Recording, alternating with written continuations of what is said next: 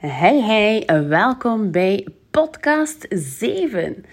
In deze podcast neem ik jullie mee naar een gevoel dat waarschijnlijk bij velen herkenbaar is.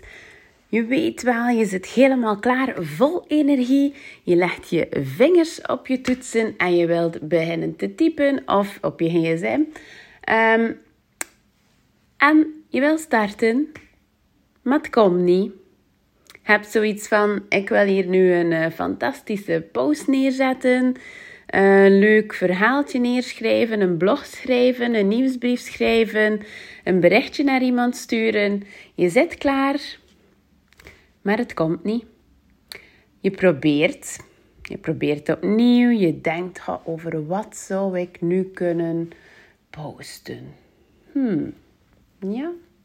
Ah, misschien over dat en je start met een paar woorden te schrijven en je hebt al direct zoiets van: nee, dat zal het niet zijn vandaag. je gaat terug naar een ander idee. Ondertussen zegt je gsm ping. Je kijkt in een berichtje. Je bent eigenlijk jezelf al een beetje verloren. De kinderen lopen rond. En ze nemen u mee in een ander verhaaltje of ze komen iets vragen. Misschien heb je ondertussen wel ook zin gekregen in een koffietje of een thee. Dus je gaat uh, lekker een koffietje gaan halen en je gaat terug gaan zitten.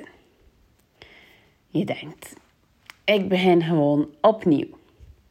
Eerste zin lukt. En plots heb je zoiets van, ja, wat ik nu heb geschreven, is dat nu eigenlijk wel goed genoeg? Gaan ze hen daar eigenlijk wel in herkennen? Is dat like niet een beetje raar? Je twijfelt dus enorm. Je twijfelt enorm omdat je denkt hoe anderen denken.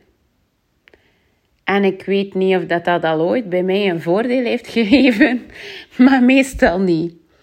Je moet dus niet denken hoe anderen denken, je moet het hen gewoon vragen. Je kan bijvoorbeeld, ehm, stel nu jouw doelgroep is uh, mensen fitter maken, dan kan je een paar vraagjes, drie tot vijf, samenstellen. En dan kan je aan uh, mensen gaan vragen die graag fitter willen worden. Dat kan je doen in mama-groepen. Je kan zelf een eigen groep maken om ze daarin te stellen. Je kan ze ook gewoon privé doen. En uit die antwoorden ga jij eigenlijk um, hun pijn herkennen. Dus ze gaan de pijn zeggen tegen jou, de woorden hoe zij zich voelen bijvoorbeeld om af te vallen. Of om nu een ander voorbeeld te geven. Stel dat je graag mensen wil helpen om ah, mensen die echt wel een beetje hunzelf verloren zijn. Dus ze willen meer zelfzorg toepassen. Stel dat je die mensen wil gaan helpen, kan je ook daar een paar vragen stellen. Dus die personen kunnen aangeven van, um, ik ben nu even aan het denken, welke vraag? Um, hoe voel je jou morgens als je opstaat?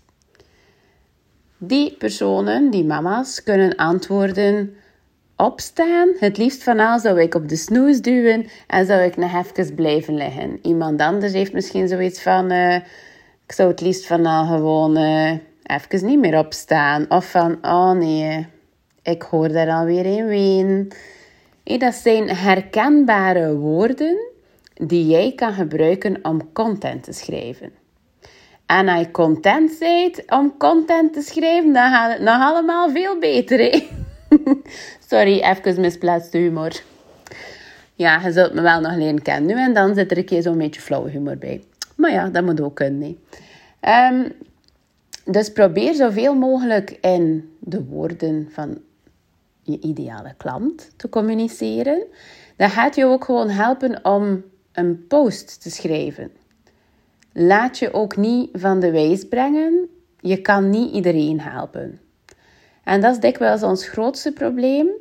We proberen iedereen te helpen, maar we willen zo graag klanten en we willen zo graag geld verdienen. En die business moet er komen, want dan kunnen we op reis gaan en dan kunnen we leuke dingen doen en dan kunnen we onze fulltime job misschien afbouwen naar een parttime job. Of dan hebben we meer zekerheid, geen financiële stress meer, kunnen we alles betalen. Moeten we er niet mee inzetten als die energieprijs nog een keer omhoog gaat.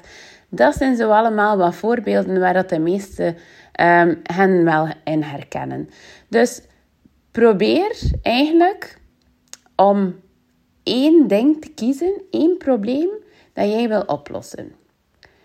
Ik ben bijvoorbeeld zichtbaarheidscoach. Ik ga iedereen helpen om meer zichtbaar te zijn. Als er iemand bij mij komt, want ik wil eigenlijk ook alleen maar vrouwen helpen om meer zichtbaar te zijn. Stel nu dat er een man bij mij komt en vraagt van, ik zou graag meer zichtbaar zijn, ehm, kun je mij daarin begeleiden? Dan zeg ik nee. Dat is jammer voor die man, maar dat is niet mijn ideale klant. Stel dat er iemand komt eh, die vraagt van... Uh, Goh, ik, uh, ik zou graag een funnel maken. Ken jij daar iets van? Ja, ik ken daar iets van. Kan jij dat? Ja, ik kan dat. Wil je mij dat leren? Nee. Want dat is niet wat ik wil doen. Ik wil zichtbaarheidscoach en ik ga er niet van afwijken. Hiervoor heb ik ehm, een heel aantal jaar eigenlijk mama's begeleid naar een gezondere levensstijl en innerlijke rust. En toen was mijn valkuil dat ik echt wel iedereen wou helpen. Ik wou mama's helpen voor meer energie. Ik wou ze helpen voor af te slanken, om aan te komen, om gewoon fitter te zijn, om gezonder te eten, om koolhydraatarm te eten. En op den duur was de waslijst zodanig lang dat je eigenlijk jezelf daarin verliest. En doordat je zoveel dingen tegelijk wil doen en zoveel mensen tegelijk wil doen, dan weten mensen eigenlijk niet meer wat jij doet. Dus als dat een tip voor jullie kan zijn, kies dus één pijn waarmee dat je aan de slag wil gaan. Hou het daarbij.